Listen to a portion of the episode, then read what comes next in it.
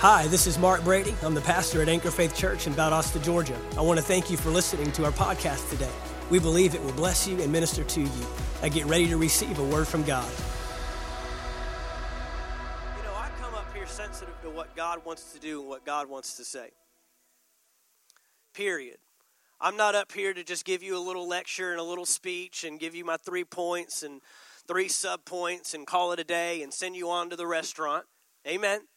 I'm here to give you the Word of God. I'm here to feed you what God is saying in this hour, in this day and age.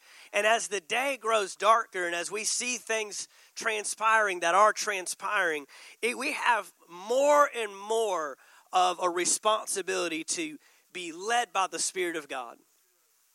I believe the days are growing increasingly more and more difficult to walk by faith and be led by the Spirit.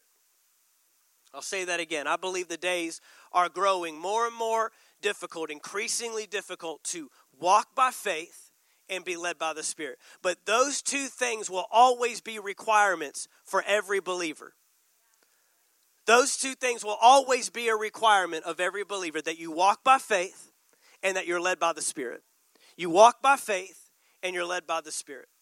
It's not going to get easier to do those things. What's that mean? I got to be more intentional to live by faith, walk by faith.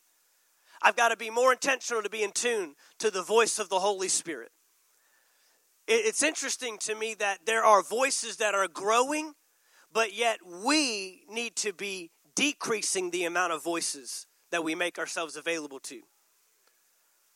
The number of voices are increasing. In fact, uh, the Bible says that in the last days, we will heap up for ourselves teachers. There will be an overwhelming abundance of teachers, an overwhelming abundance of people saying this and people saying that. But if it's not in line with the Spirit of God, it's worthless, it's meaningless, it's just words. Just words. So I'm not up here just to give you words. I'm up, I'm up here today to give you the word, the only word that can save your soul, the only word that will bring you deliverance, the only word that will bring the freedom you're looking for, the only word. The Bible says it's the truth that will make you free. There is an absolute truth. There is an absolute truth. There is a real truth, and it's not up for debate. It's not on trial, and it's not uh, up for question. You believe it or you don't believe it. You live it or you don't live it. And that's what determines if it produces the freedom that we're looking for. It's the truth that sets us free. And so we, we want to bring truth. We want to bring truth. Romans chapter 5 in verse 17. Romans chapter 5 and verse 17. In the New King James, it reads this way If by one man's offense death reigned, everyone say reigned. If death reigned by one man's offense through the one, much more, everyone say, much more, much more those who receive abundance of grace and of the gift of righteousness will reign, everyone say, reign, will reign in life through the one, Jesus Christ. If by one man's offense, who was that? That was Adam. By his offense, by Adam and Eve's sin and offense against God's word, God said, Do not eat of the fruit of this tree in the middle of the garden. If you eat it, you will surely die. And they did what? They disobeyed, they sinned, they committed an offense against the word of God, and death, by that one offense, reigned in this earth. Death took over, death became in charge. Everything that happened in this world was dictated by a dictator called death. Death meaning separation. Death meaning fruitlessness instead of fruitfulness. Death meaning uh, uh, uh, an ineffectiveness showed up in the earth. And God created this earth with life, not death. God created this world that we live in with life. God created Adam and Eve as life givers. And they were connected to the life source, God Himself. But through sin, separation showed up. And when you separate something from a life source, death becomes inevitable. death is your only option. Death is your only solution. Death is your only answer. And so, up until the time that Jesus showed up, death reigned. Death was in control. Death was in charge. There was nothing man could do about it. But he goes on to say, much more, those who receive the abundance of grace and the gift of righteousness. Now, what is righteousness? It's not a word that we hear a lot in church anymore. Righteousness means to be in right standing with the governing authority. To be in right standing with the governing authority. When Adam and Eve, when Adam and Eve sinned, they were no longer in right standing. They were not in a right position. They were not seen as righteous. They were not righteous to their God any longer. Unrighteousness crept in. A lack of righteousness, a dismissal of righteousness showed up. And man began to live unrighteous. To one point in Genesis chapter 6, God said, Man is so unrighteous. Man is living so far from my plan and from, from my will and from my purpose that I have to remove my spirit from them. A further removal of God from the system of this world and from mankind on this planet. Living separated from God. And God's Spirit would come and reside on priests, kings, and prophets. That was the only hope. In fact, for man to even get atonement for his sin, had to send in a high priest who had to be clean, who had to be righteous, who had to be free from sin. And if he went into that temple, if he went into that Holy of Holies with any sin, he would drop dead right there on the spot. You tell me God doesn't have a value for righteousness. God has a value for righteousness. God loves righteousness. God loves holiness. I know we don't talk about it a whole lot, and I know our churches haven't brought it up in a while, but God disdains unrighteousness. God is opposed, opposed to the unholy. And it says right here that He gave you a gift of righteousness. Man, I want that gift. I, I don't know about you, I want that gift. I want the gift that God has given me that makes me righteous in His sight, makes me holy in His in His sight, that makes me uh, in right standing, in a right position with Him. Now, this is not just talking about the position that God is in. We know God is holy. We know God is righteous. We know God reigns, right? God is a king. Y'all understand that? We've got that f- fundamental foundation down. God is a king, God is a ruler. God rules and reigns from heaven over a kingdom. Can't be a king if you don't have a kingdom, right? A kingdom literally means a king's domain. That's what a kingdom is. You can't be a king. You can't be in charge if you don't have authority and if you don't have territory. You got to have authority and you got to have territory.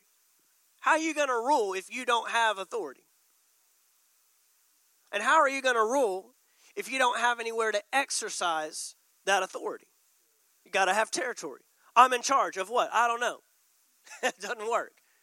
You got to have some territory. You got to have something that you rule over. It's called a kingdom, a king's domain. That is the territory over which a king rules. But this verse isn't just talking about God ruling. It says, Death reigned by man's offense, much more those, those, those who receive the abundance of grace and the gift of righteousness will reign in life through the one Jesus Christ. Who's reigning? You are. We are. The church is reigning. The church is ruling. The church is in charge. The church is now calling the shots. The church is in control. I know that we've, we've, we've bought into a lot of lies. I've told you that. We say things and believe things that, that God never said, never put in his Bible, and one of those being God is in control. Anybody ever heard that? Anybody ever said that? Yeah, we've all said it at some point. Oh, God is in control. Usually we, we say God is in control as a dismissal of our responsibility in the earth. to not have to do anything, to not have to say anything, to not have to enact the authority and the responsibility of righteousness. You are righteousness. You are in right standing. You have received a gift of righteousness. Therefore, that places you in a position of reigning. Reigning. And we're not waiting to rain. We're not waiting to rain. We're not sitting around. Let me ask you something. If you go to heaven, see, when, when, when a king has a kingdom and another king shows up in that kingdom, he does not have authority in that kingdom.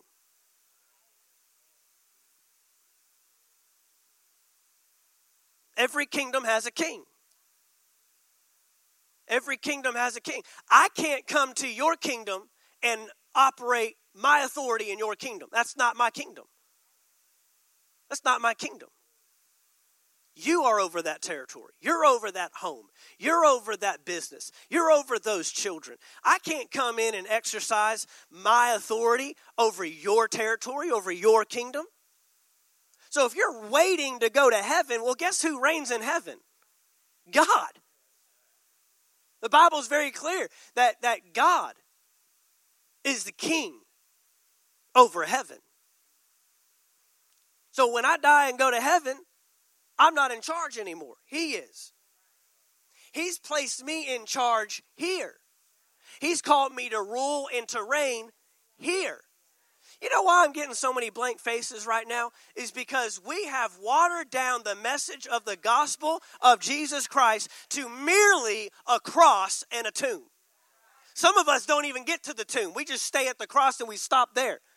For the last 20 years, the church has watered down the message of the kingdom of God. So much so that I'm up here trying to tear walls down, religious mindsets down in your brain, just to tell you that you rule and that you reign and you have authority, and God's placed you here for more than just sitting around waiting for Him to come back. We have messed up the last 20 years. We've introduced stuff into the church over the last 20 years that had no business being in the church of the living God.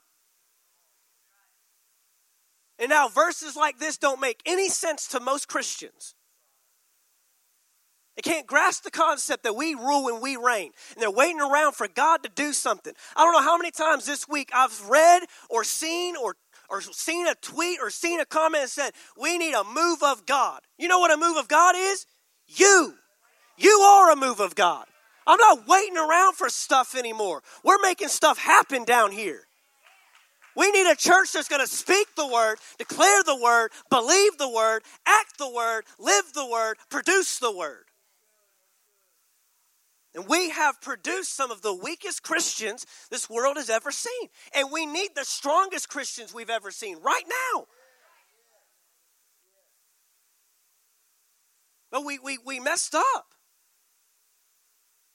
We made it about coffee and donuts and lights. And we shortened our messages to less than 50 minutes because people can't tolerate and people can't stay attentive for longer than 50 minutes. And we shortened our worship services and we only sing songs that are popular on the radio and we don't even we, we don't even read the words that we're singing. We we just we just sing whatever. And we made it about comfort and convenience. If you don't like this service, we got a contemporary service. You don't like the contemporary service, we got a traditional service. You don't like the traditional service, we got the rock star service. You don't like the rock star service, we got the jazz service. You don't like the jazz. We, have messed up. And then we remove stuff that we didn't think people could handle, like the baptism of the Holy Spirit and healing. We remove stuff that belongs in the church. If it doesn't happen in the church, where's it happening? And then we look for things like small groups and life groups because we don't want to be accountable to a pastor. So get me uh, uh, uh, in, a, in a room with 12 other people that are messed up just like me. They can't get me out of my mess. And I don't want to be shepherded. Where's the small groups? Come to church. Get a pastor. Get someone that's going to hold you accountable to the Word of God. Not just be comfortable and convenient. We drank the Kool Aid. And now 2020 shows up. and we don't have the Christians in the earth that this world needs. So excuse me if I if I skip past the coffee and the donuts. Excuse me if we go 10 minutes past 12 o'clock today. Excuse me if we talk about the baptism of the Holy Spirit. That's the only way that you're going to be empowered for the life that's ahead of us. Excuse me if I believe in divine healing and I'm not going to yield to some gross little virus that is just going around running rampant in the earth. Excuse me. If we skip back past the watered down mess and we get to the real thing, you rule and you reign and you have authority in this life. Start using it. We're going to talk about being seated with Christ. Look, we tried it for 20 years, it didn't work. Let's get back to what works. Y'all spent 20 years removing stuff out of the church that had no business being removed. Let's bring it back into the church. Let's start believing again. Let's start preaching it again. Let's start not being worried about how long the service is going and how comfortable the chair is and do I like that song and the lights are too low. Let's get back to what really matters in the house of God. Let's get serious about it. And maybe we'll see the move of God we all want to see. Maybe, just maybe, God will do what His words. There is a remnant rising up. There is a remnant. I'm passionate about this right now, man, because we are the very reason why we're seeing the mess that we're seeing. And we cannot be sitting on our hands waiting for somebody else to do it.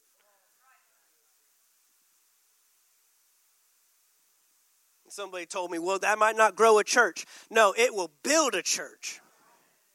He didn't say, I will grow my church. He said, I will build my church. I'd, uh, we don't need a mile wide and an inch deep. We need people that are serious about living the kingdom life. We need people that are serious about what Jesus commissioned the church to do. Not make converts, not just fill up a bunch of chairs, make disciples, followers, pupils, learners of Jesus. Y'all with me? Look at this in the Passion Translation. The Passion Translation. Death once held us in its grip. And by the blunder of one man, death reigned as king over humanity. But now, everyone say, but now. Man, I'm so thankful there's a but now.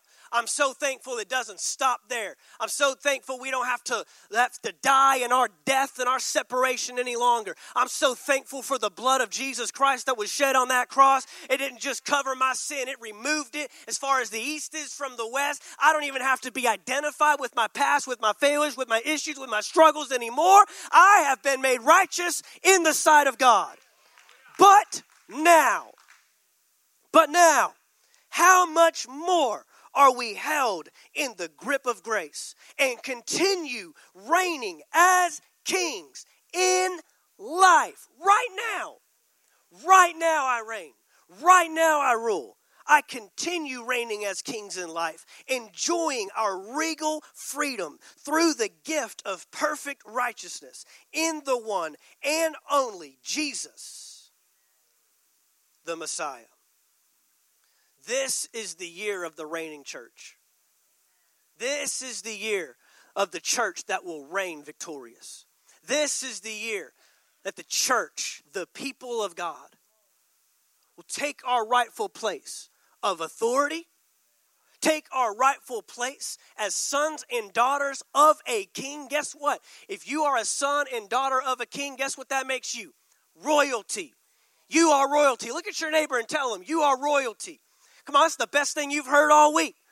That's the best thing you've heard all week. You are royalty. You are royalty. You are greatness. God has destined you for something far greater than being dictated by the ways of this world. You're in charge. He put you there. Continue reigning as kings in life, enjoying our regal freedom through the gift of perfect righteousness in the one and only Jesus, the Messiah. Look at Ephesians chapter 1. Look at Ephesians chapter 1. He will build his church. He will build his church.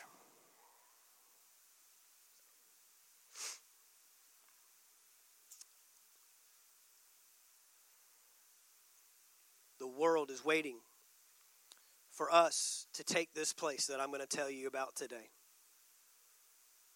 The world is waiting.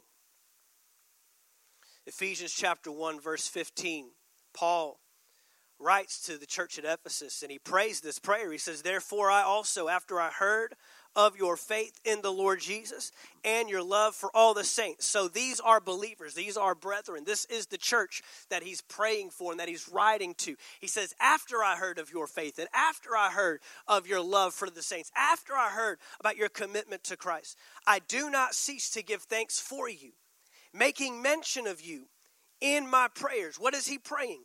That the God of our Lord Jesus Christ, the Father of glory, may give to you the spirit of wisdom and revelation in the knowledge of Him. Right there, that tells me there are some things that I need to know that will not be naturally discovered. Right there, He's letting me know you are going to need a spirit of wisdom and revelation. You will not learn this by information. In fact, information without transformation brings deception. When we build up on information and we do not allow it to become revelation that in turn transforms our lives, we become deceived, the Bible says. We become deceived. Deceived into thinking that I got something that I didn't because I didn't allow it to change me. I'm going to tell you right now information will not change you. You don't need information. We were not designed to live by information. He says here that we need a spirit of wisdom and revelation in the knowledge of Him. He says that we need the eyes of our understanding to be enlightened, that you may know what is the hope of His calling and what are the riches of the glory of His inheritance in the saints. I can't know what the hope of his calling is without the spirit of wisdom and revelation. I can't know what the riches of the glory of his inheritance in the saints is without wisdom and revelation, spiritual wisdom and revelation, not man's fake wisdom that we're seeing today. Man has offered up so much in the name of wisdom and in the name of their reasoning I'm going to tell you, if, if your wisdom requires me to compromise my faith, I don't want any part of it. I don't want any part of it. You can keep it. You can put it in your textbooks, you can teach it in your schools, and you can profess to be wise, but at the end of the day, you are no wiser. You're no better. You're just informed. I need revelation by the Spirit of God and I need wisdom, spirit of wisdom and revelation. These days require us, the church, to be moving and operating by a spirit of wisdom and revelation in the knowledge of Him. And that only comes from being in tune and sensitive to the Spirit of God. Only way. It's the only way. And what did I say? I started off, I told you. In these days, these last days, it's going to grow more and more difficult to walk by faith and to live led by the Spirit.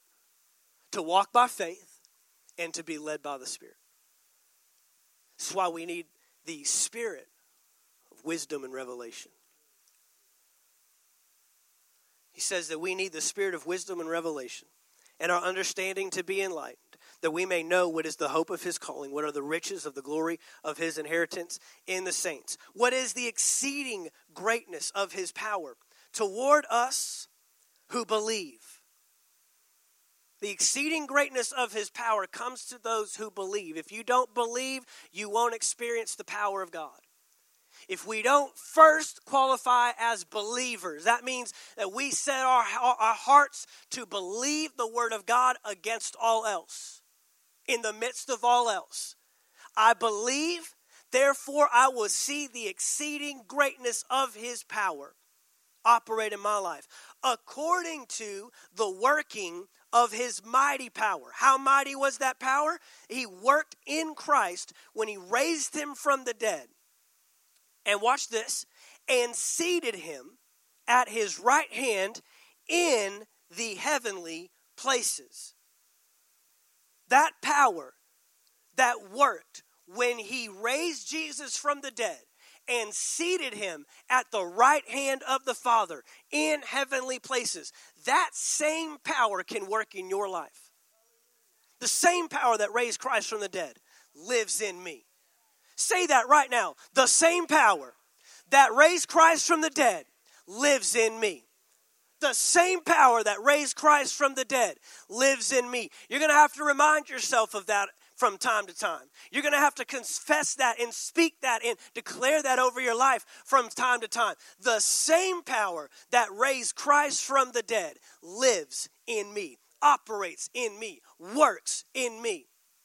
That those words according to, you see that repeated in Paul's writings. According to, that means to the same measure and to the same degree.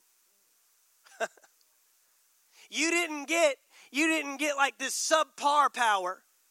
You didn't there's there's not like power that raised Christ from the dead and then power to those who believe. It's the same power. Say it, the same power.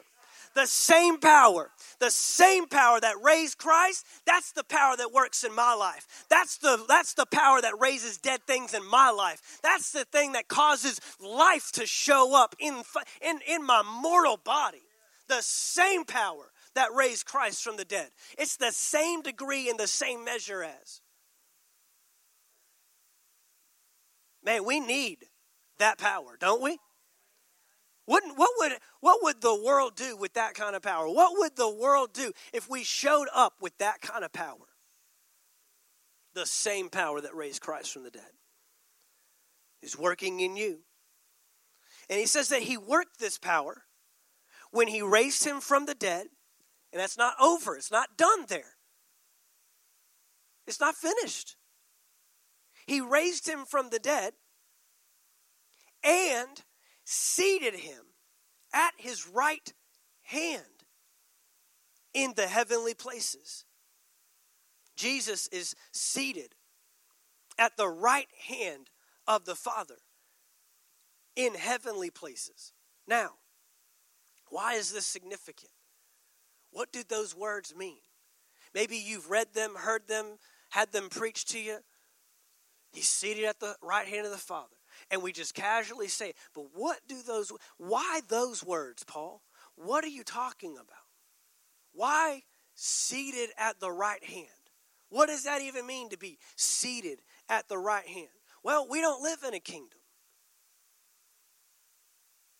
right? We don't have kings that are the final say. We, we get to vote on things and we get to decide on things and, and we get to have a say so in our country, but not in the kingdom of God. In the kingdom of God, a king has final say, a king has authority. In the kingdom of God, the king is in charge. There's no voting in a kingdom. The king isn't asking, What do we think? Let's take a poll. How many of you are for divine healing? How many of you are for the, the king puts sickness on you to teach you a lesson? Uh, let, us see where people are standing. Let's see what they can accept. Let's see what we how we're going to operate for the next four years. That's not how God operates. God's word is final. God's word is finished. God's word is complete. And it's the same yesterday, today, and forever. He's not changing his mind. He hasn't decided, well, these people needed the baptism of the Holy Spirit, but you guys, ah, forget it. You know, I mean, that talking in tongues stuff, it's weird and nobody really gets it and, and everybody's confused by it. And, and, and so let's just get rid of it. You know, it's just causing more confusion than it is.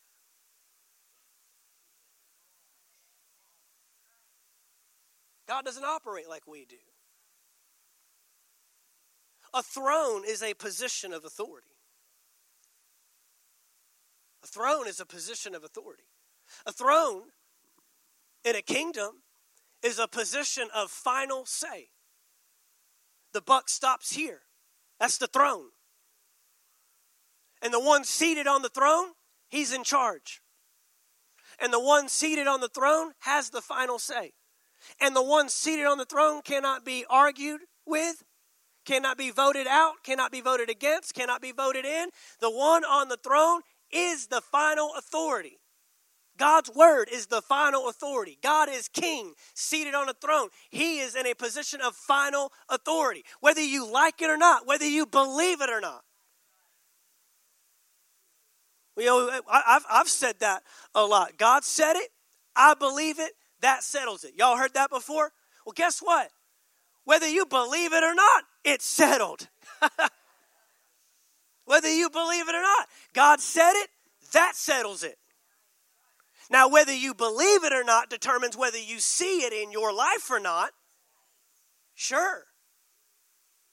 I've got to, I've got to believe it. I've got to come into agreement. But the end of the day, God's word is final. It doesn't change. And God is a final say being. God is a final say authority. And He's not consulting and He's not taking a poll and and and and, and you know checking to see how everybody receives his word or not. His word's final. So, what does this mean to be seated at the right hand? Because the one seated on the throne, he's in, he's in charge. He's the final say, he's the final authority. But it says, which he worked in Christ when he raised him from the dead and seated him at his right hand. Seated who? Jesus. At his, who's his? God. Right hand.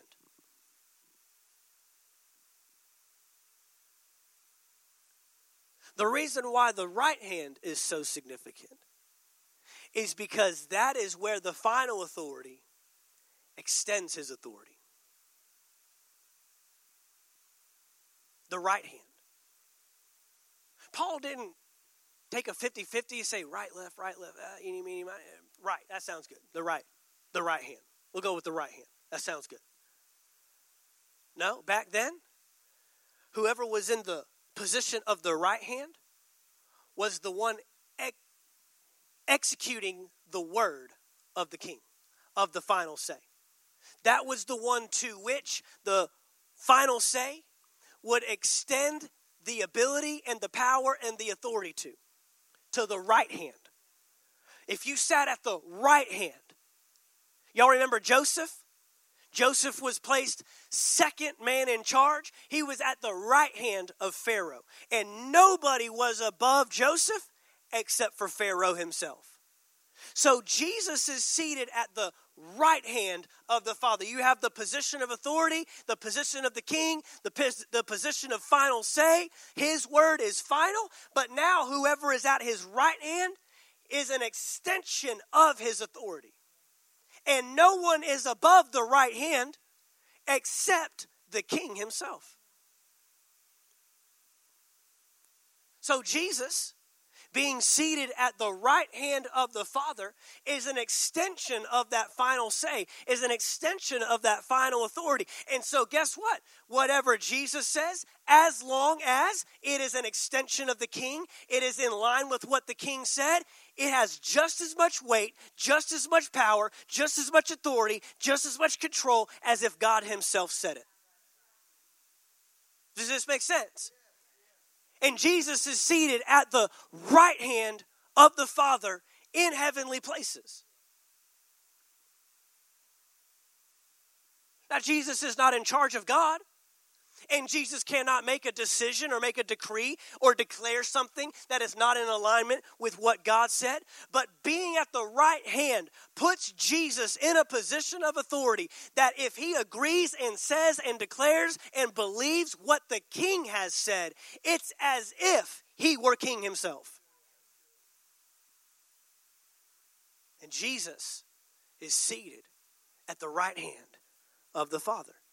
It goes on to describe this right hand of the Father, the right hand of the Father in heavenly places. Verse 21 says, This right hand, this seated position at the right hand of the Father, it is far above all, everyone say all, all principality, all power, all might, and all dominion. It is far above every name that is named. If you can name it, he's over it. If you can name it, catching names, because you're just giving me something that his name is higher than. We just spoke. And when you name it, that's the first thing I'll tell. If they're having symptoms in their body, go to the doctor, find out what's going on. Let's get a name on it so we can declare the name that's above every name. Find out what it is. What they tell me doesn't change the position. It doesn't put me in fear. Now I know what I'm naming. Now I know what I'm speaking over. Now I know what I'm declaring. Now I know what I'm seated at the name because we have the name that's above every name. And he is seated at the right hand, and the right hand is far above. Watch pality power. What goes on? You're thinking, man, we've just about covered it. Principality, power, might, and dominion, right? Every name that is named, right? You think we got what else is there to cover? Look what he goes on to say. Not only in this age, at the time of this right come. So you might say, well, Paul didn't know about cancer, and Paul didn't know about COVID 19. It's a name to the Father, it's new. We don't know. Guess what? His seated position at the right hand of the Father is above it. It's over it, far above. It doesn't, we may not even know what we fully reign and rule over, but we will find out as it shows up. Go ahead, something. We still reign over it. Jesus is still seated at the right hand of the Father, not only in this age, but also in the one that is to come. In the times in the future, He's covered it all. He's covered it all. And he's seated, sitting down on a throne at the right hand of the one who has the final say the right hand of the one. See, the right hand is, but we are seated at the right hand of the Father, which means we speak what the King speaks and his authority. The earth has to respond. The earth doesn't have to respond to you if you're not submitted to his authority. The earth doesn't have to respond to you. See, it's amazing how we will put ourselves under bondage of things in the world and then be surprised when it won't respond to us anymore. We're addicted to things, and then we wonder why when I speak, you do it, and then nicotine talks to you and says, smoke this and dip this, and you do it, and then you wonder why your finances won't listen to your words when you speak the word of God over it. Because you're not submitted to the king, you're submitted to stuff. You're submitted to the world that ought to be submitting to you. Come on. To the one that's. No. You've got to be submitted to the one that's in the throne, on the throne, he tells me to, to say, right hand of the Father. What did Jesus say? Whatever he tells me to, to say, I say it. Whatever he tells me to do, I do it. Wherever he tells me to, what's he saying? I'm submitted to the one on the throne. So that way, as I'm seated at the right hand of the throne, my authority works too. The first priority is not giving orders, but taking. A centurion, a man that was in charge of many soldiers, a legion of soldiers. And this man, only this man, only, the only man that approached Jesus and said, and he didn't, there's something different about you. And he didn't say, I recognize you as a man in authority. If you go back and look in Matthew chapter 8, he said, You are a man under authority having authority over those under you. He recognized chain of command. Only the Roman centurion identified this. And he said, I have a servant back home. He's not here with me now. And he's dying, he's at the point of death. And Jesus said, Well, let's go. I'll come, I'll heal him, I'll lay hands on him, I'll come to your house. And what did that Roman centurion say? No, you don't have to. Speak the word only.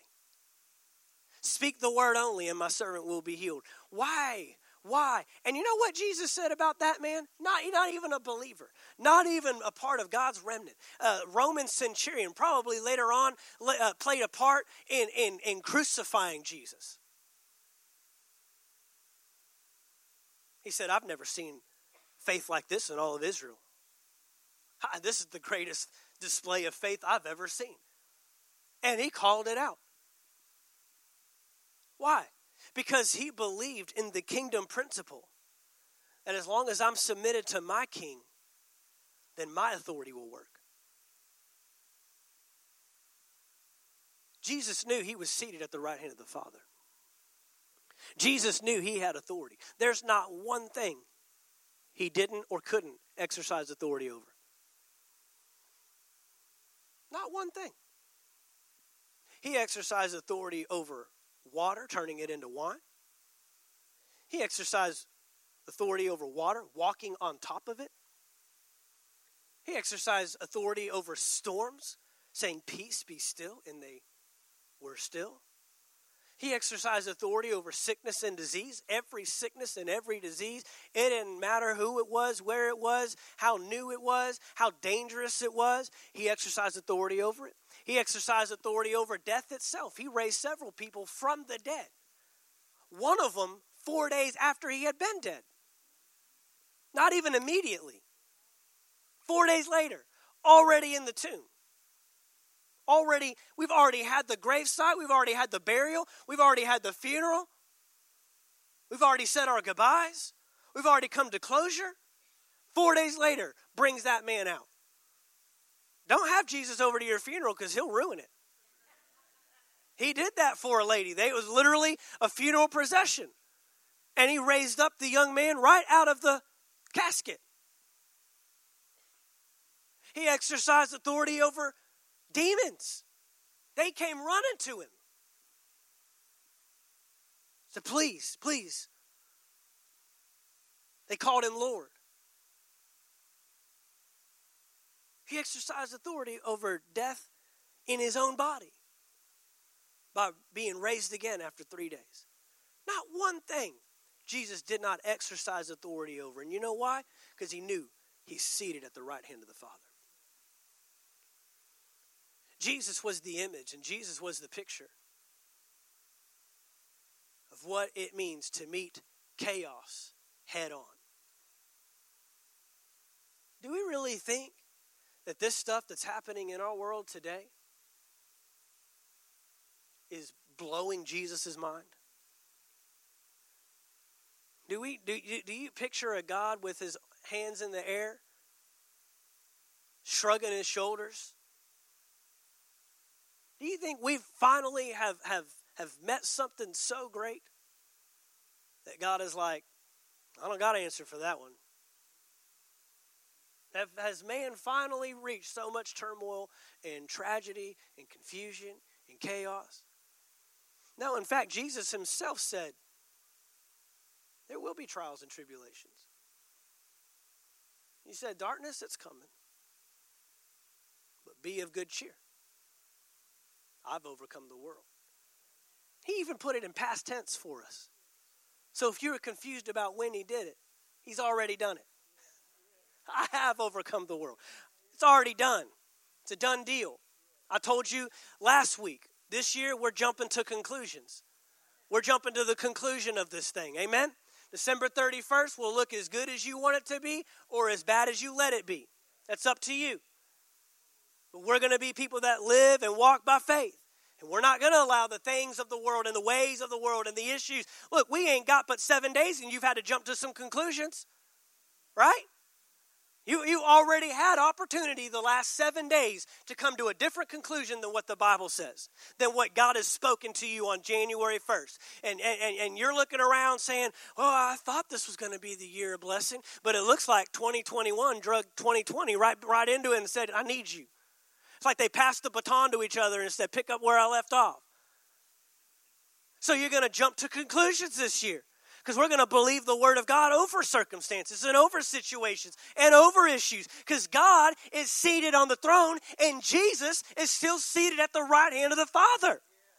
far above all principality, power, might, and dominion. There's no closure to this thing. There's no end. There's no expiration date. It's that's where he's sitting. That's where he's seated, and he's not moving.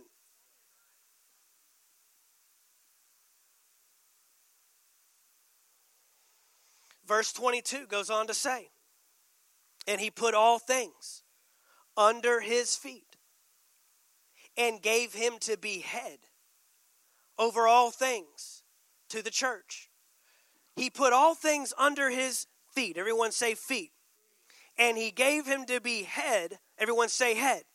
So we just covered the whole body right there. Right? Y'all better follow this. You know, when Matthew chapter 13, when it says the sower sows the word, and the birds come immediately and pick up the word that falls on the wayside. And then he goes on later to clarify that, and he said, The enemy comes immediately to snatch up the word of the kingdom that is sown. If you let this fall by the wayside, it will get snatched up telling you right now what I'm about to say. The enemy is watching over it right now in your life, right where you're at. And if you let it fall by the wayside, he will pick it up. Right now, every single one of you. Every weekend he does this. Every weekend he goes to church services to hear what's being ministered. Unfortunately, a lot of them are no threat to him. But when he hears one that's a threat to him and to his kingdom, he's waiting and watching. Will you let that seed go in the ground? Will you receive it with joy immediately? And then meditate on it and water it throughout the week and throughout your life? And will you pull that pull that seed up when you need it? And draw and demand on that word when you need it? Will you let the cares and the riches of life come and choke it out? Or will you not allow the root to grow deep enough? You'll pluck it up too soon? Or will you be the one that will allow the word to go deep down into the soil so that you can produce from it? But this word right here, yeah, he'll snatch this one up quick. He doesn't want you hearing what I'm hearing.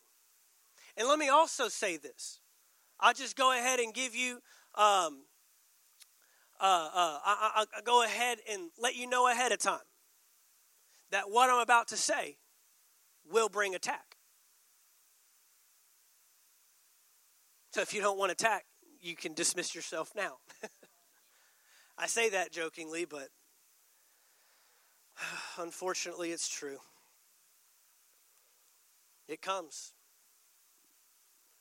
It, it comes. But these two verses, he put all things under his feet and gave him, capital H, Jesus, to be head over all things to the church to the church. To the church. Is everyone seeing that? The church. Verse 23 Which is his body? Which is his body? He put all things under his feet, verse 22. So we have feet, we have the as as low as you can get in the body. Feet and gave him to be head. Over all things to the church. So he's head of what? The church. Which is his body. And he even goes on to qualify this and define this. The fullness of him, who fills all in all. The fullness. Fullness means completeness. Meaning, if you don't have all the parts, you're incomplete. If you don't have all the parts, you're incomplete. Fullness means, very simply, the completeness, total, totality. Jesus is the head of the body, which is the church. It's you and I. And he even identifies that the seated at the right hand of the Father in heavenly places, far above all principality, power, might, and dominion, not only in this age, but that which is to come, in every name that is named. That is including the feet. Are y'all with me? Feet are a part of a body. Am, am I right? Uh, uh, did I get that right? A and P? Anatomy and physiology? The feet are a part of the body, they are a crucial part of the body. So, from the head to the feet, from the head to the feet, that's the body of Christ. Jesus is the head, and you and I are the body. Why is this so important, Pastor Mark? Because maybe up until now, you had no problem accepting that Jesus is seated at the right hand of the Father. Maybe up until now, you've had no problem accepting that Jesus is above every principality, power, might, and dominion. Maybe up until now, you've had no problem believing along with me that Jesus is above every name that is named, right? Maybe up until now, you've had no problem believing that Jesus is above every might and dominion, not only in this age, but also in the one to come. And man, on that point, right there alone, we could worship, we could praise, we could dance, we could shout, and we could go out of here just praising God that Jesus is seated at the right hand of the Father, that Jesus is above all principality, power, might, and dominion, that Jesus is above every name that is named, not only in this age, but in that which to come. We could all shout on that point and have a good old time and go to the restaurant and have a great day and go about our lives. But there is more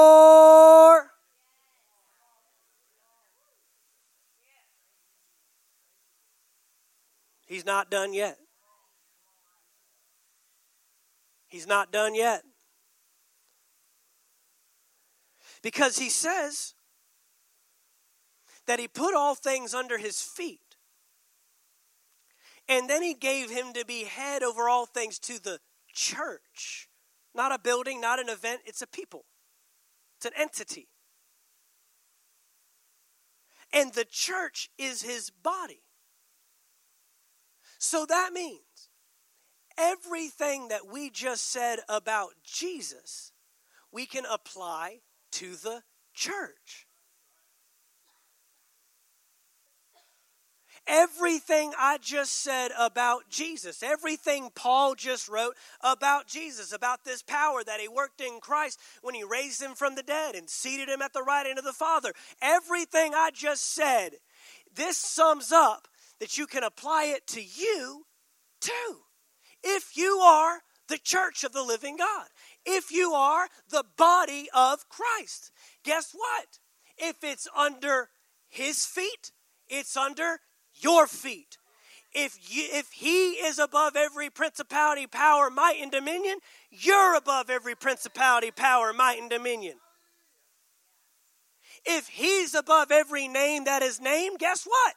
You are above every name that is named.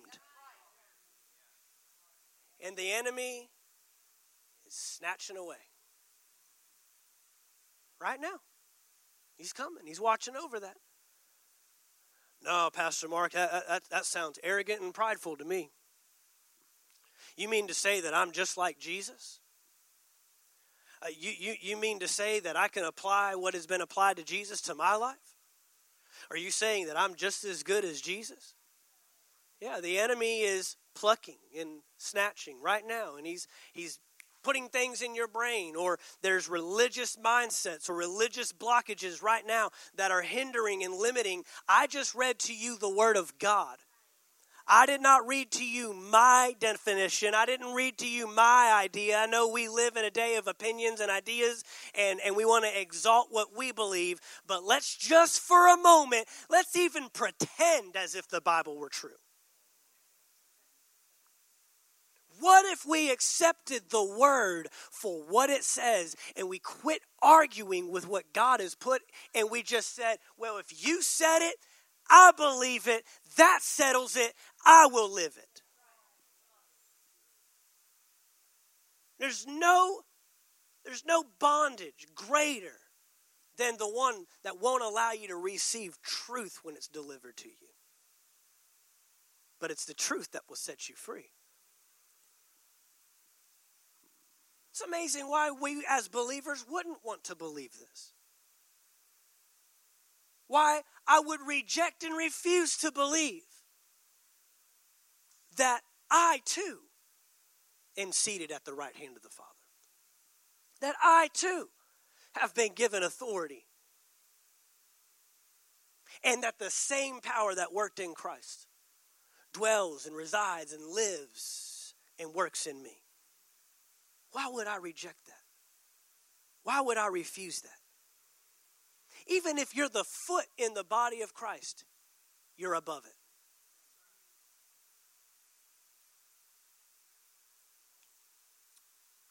Ephesians chapter 2, verse 1.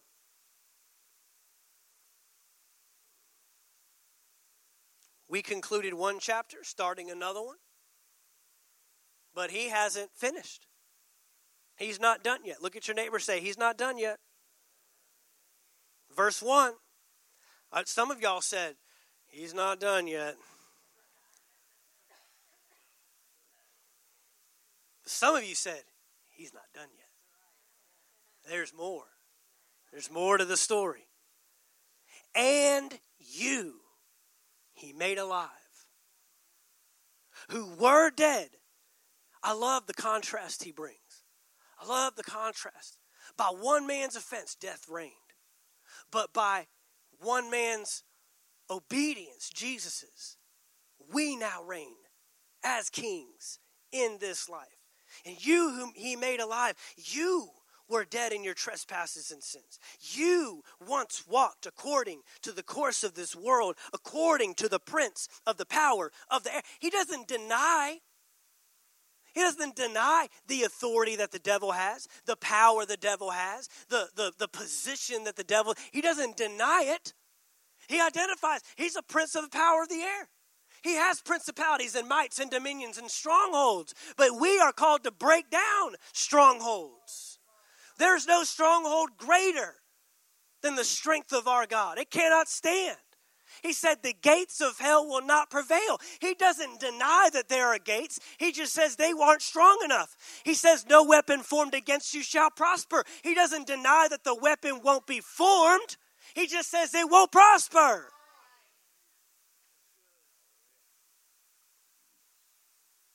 And once in which you once walked according to the course of this world, according to the prince of the power of the air, the spirit who now works in the sons of disobedience. Who does he work in? Those that don't obey, those that don't apply, those that are unrighteous, those that are out of position, those that are separated and out of alignment with God. But that's not us. He says, Among whom also we all once conducted ourselves in the lusts of our flesh, fulfilling the desires of the flesh and of the mind, and were by nature children of wrath, just as the others. But God, who is rich in mercy, because of his great love with which why did he put you in this position? Because he loves you. Why did he place you in a position of authority? Because he cares for you. Because he's had mercy on you. Because he's extended to you what you did not deserve. And the grace of God has shown up in your life. And God said, I want you to rule and reign with me. And I want you to determine what happens in that realm. and I'm doing it through my, it would have been enough to just put Jesus at the right hand of the Father and forget the church, forget the people of God. Let them just believe that Jesus died on a cross and rose again so that one day when they do separate from their earthly vessel, they can come up here and they can come and live and dwell with me happily ever after the end. He could have done that. And he said, That's not good enough. That's not good enough. It's not a good enough just to redeem them from sin. I have to restore them back to the position they once were. Isn't that what restore means? If my Bible is sitting on this podium and it falls to the stage and I pick it up and I place it on this speaker, have I restored my Bible? No. I have to put it back where it was. We teach our kids all the time put it back where you found it. And you know what God does? He restores things, He puts it back the way He found it, He puts it back where it belongs. And so Adam and Eve were not walking on this earth roaming around saying, When are we going to go to heaven?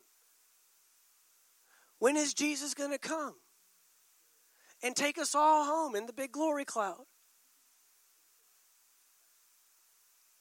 Were they?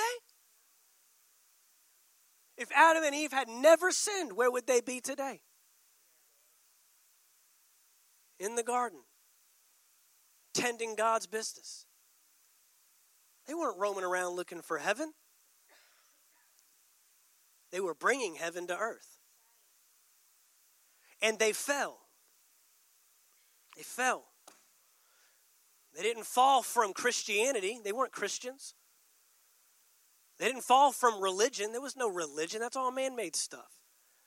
They didn't fall from Baptist or Pentecostal or Methodist or Episcopal. That's all denominations. That's all man made stuff. They fell from a kingdom. They didn't even fall from heaven, they weren't in heaven. So if God goes to restore man and puts him in heaven, he'd be breaking his own rule. He said, if I'm going to restore them, I'm going to have to put them right back where I found them in the image of God, in the likeness of God. And you will have dominion over the fish of the sea, and over the birds of the air, and over all the cattle that creeps on the earth, and over all the earth. And so God created man in his own image. Man and woman, he created them both. And he told them to subdue the earth, have dominion over all the earth. And so, if he's going to restore you, guess where he's got to put you? Timer's going off. 12 o'clock. Y'all, y'all right on the dot. Y'all, y'all don't play, man. Y'all got it down to the, I mean, it literally just turned 12 as that thing went off. Yeah. Mine didn't go off. So we're going to keep going because you need to know you have authority. You need to know you've been restored. You need to know you're in charge. You need to know your God is in control, but He's also placed you in this earth to dictate and to determine and to use your mouth and use your authority to, to, uh, to bring heaven to earth. You've been restored.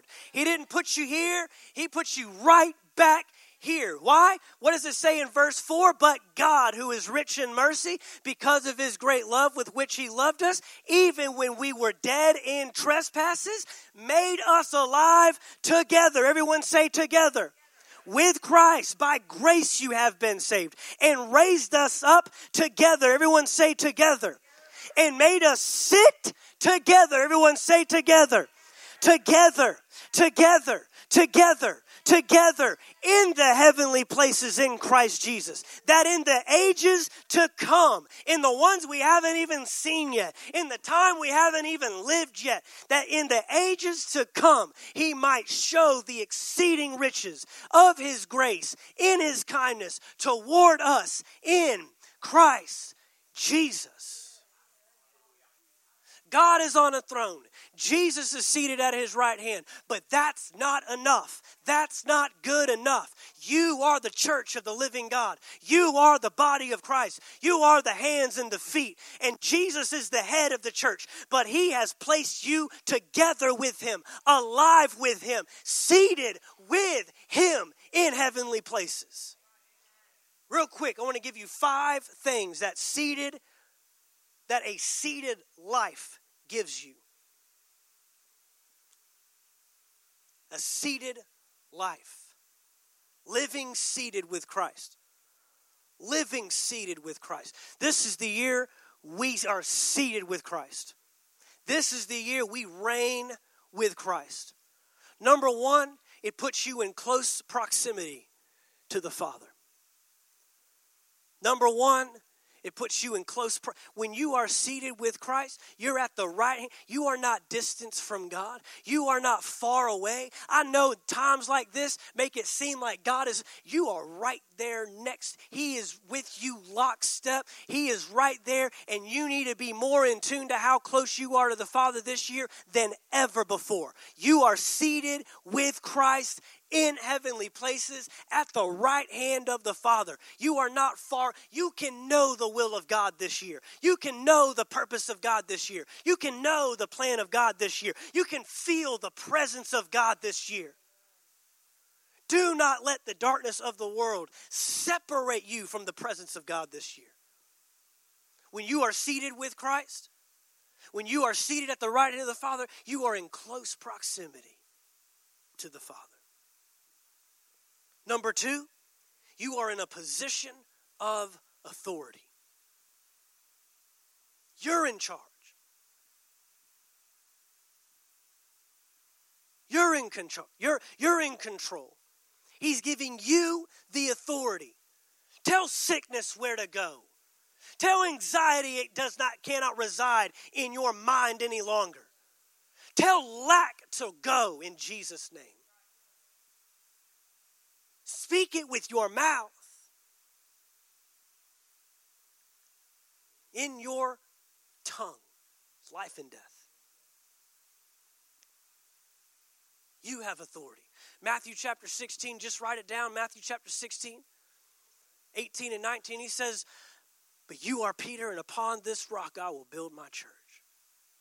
And he says, The gates of hell will not prevail against it. He goes on to say that you, the church, the church of the living God, the body of Christ, I will give to you the keys of the kingdom of heaven. And whatever you bind on earth is bound in heaven. Whatever you loose on earth is loosed in heaven. This is the word of the Lord. This is the very first time Jesus ever mentions the church. And the first time he speaks of the church, he's talking about authority. He's talking about binding and loosing. He's talking about tying things up and setting things free. And we're just whimsically going with the cares of the world. We have no business responding to issues the way the world responds to issues. Can I go a step further? We have no business consulting the word, uh, consulting the world. Only a church that doesn't know who they are would dare to consult the world on what to do. I don't consult the media. I don't consult the Department of Health. You know, God's got a Department of Health. It's called By His Stripes You Were Healed. Past tense. I don't consult governments. I don't consult officials. I don't consult mayors, governors, or presidents. I respect them. I honor them, but I will not consult you above the Word of God. The Word of God is my first place. I wonder how many people through all this mess have even dared to stop and say, Holy Spirit, what should I do?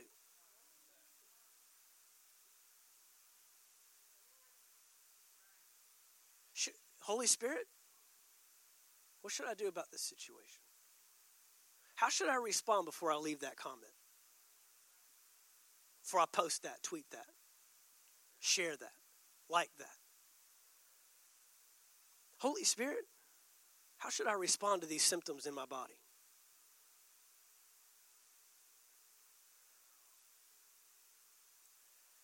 The day we're walking in, it will grow increasingly more and more difficult to walk by faith and be led by the Spirit.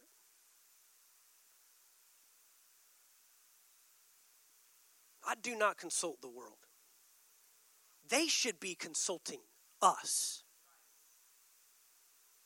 The world should be coming to the church. What do we do about this virus? The world should be coming to the church. What do we do about these racial issues, these tensions, these injustices? Does it not bother you that they're not even asking you? That they don't even care what you think? They don't even care that you might possibly have a solution? That's a problem. Not when we're the ones that's supposed to be binding and loosing. Not when we're the ones that the gates of hell can't prevail against. The gates of hell are prevailing against the world's solutions. They win every time. The world is not tearing down the gates of hell. If anything, they're refabricating it and restructuring it. No, we're the ones tearing down the gates of hell. This is a position of authority. Number three, we are above being seated with Christ, living the seated life. You are above the things of the world, not beneath them. You are the head and not the tail. You are above and not beneath. You are above. They are far above, he says. He, he defines above far above, not just nipping at your heels like it's almost got me, almost, oh, man, he almost, the, the devil almost got me. No, I'm far above. We need some far above people, not some every now and then above. Not the roller coaster. I'm above, now I'm beneath. Now I'm above, now I'm beneath. No, we are above, far above the things of the world sin, the cares of the world, the riches of the world, the distractions of the world the solutions of the world, we're far above it. Far above the things of the world. Number four, you see things from a different perspective. When you live the seated life, you see things from a different perspective. Just write it down Colossians chapter 3. Colossians chapter 3. Seek those things that are above. Seek those things that are above not on the earth below. No, I seek heaven's agenda. I seek the kingdom's purpose. I seek the plan of God. I seek what He says. I seek what He's doing. I'm, I'm going after, I'm diligently running after what is God doing. It changes our perspective. Look at Colossians chapter 3. Um, I think I've got it in there in the message. Colossians 3, verses 1 through 3 in the message. He says, So if you're serious about living this new resurrection life with Christ, act like it. Pursue the things over which Christ presides. Don't shuffle along, eyes to the ground, absorbed with the things right in front of you. Is this not a word for today? Is this not a word for the church right now? He says, Look up, be alert to what is going on around Christ. That is where the action is. See things from His perspective. When you are seated with Christ, you see things the way Jesus sees them. When you are seated with Christ, you see things through the lens of Jesus. You don't just see a sinner, you see a sin that is broken and, and causing them to decay and is separating them from life, and you address it in love. When you see sickness and disease, you don't see something to run away from, you see something to rebuke and curse off of somebody's life. We see people as Jesus sees them. We see situations as Jesus sees it. We respond the way Jesus would respond. You see things from a different perspective. You see things from a heavenly perspective, from a right hand of the Father perspective. You don't see something different, you see something differently. I see the same issues y'all see. I hear the same mess that y'all hear. I respond differently. Jesus, how do you respond? I'm seated with him. Seated with him. See things from his perspective. Number five. You see things from a different perspective. You see as Jesus sees. But number five, probably my favorite one, now I'm seen as Jesus. Worship team, if you come. Now I'm seen as Jesus. What's that mean? That means my identity is in Christ, it's in Him. Paul, throughout his Gospels, used terms like in Him, in whom, in Christ. Why? Because he was trying to shape your identity. He's trying to shape how you see yourself. First John chapter 4 verse 17. First John chapter 4 verse 17. Love has been per- perfected among us in this that we may have boldness in the day of judgment because as he is so are we in this world. Oh man, make that your confession this year. As he is, so am I. As he is, so am I in this world. As he is, so am I. God doesn't see Jesus, or God doesn't see you, he now sees Jesus. You are in him. Second Corinthians chapter 5 verse 21 tells us that he made him who knew no sin to be sin for us that we might become the righteousness of God in him. You are the righteousness of God in Christ Jesus. That's your new identity. When you are seated with Christ, you are seen as Christ. God doesn't see any differentiation between you and his son. Again, another truth that a watered down gospel has made hard for people to swallow. But a watered down gospel is compromised truth. It's compromised the reality of God's word. And I tell you, you are seen as Jesus by God. He sees you with the same authority. He sees you with the same level of righteousness. You're made in His image, you're made in His likeness. And now you're seated with Him. Your identity is not your past anymore. Your identity is not your activity. It's not what you do. What you do doesn't define who you are. Who you are defines what you do.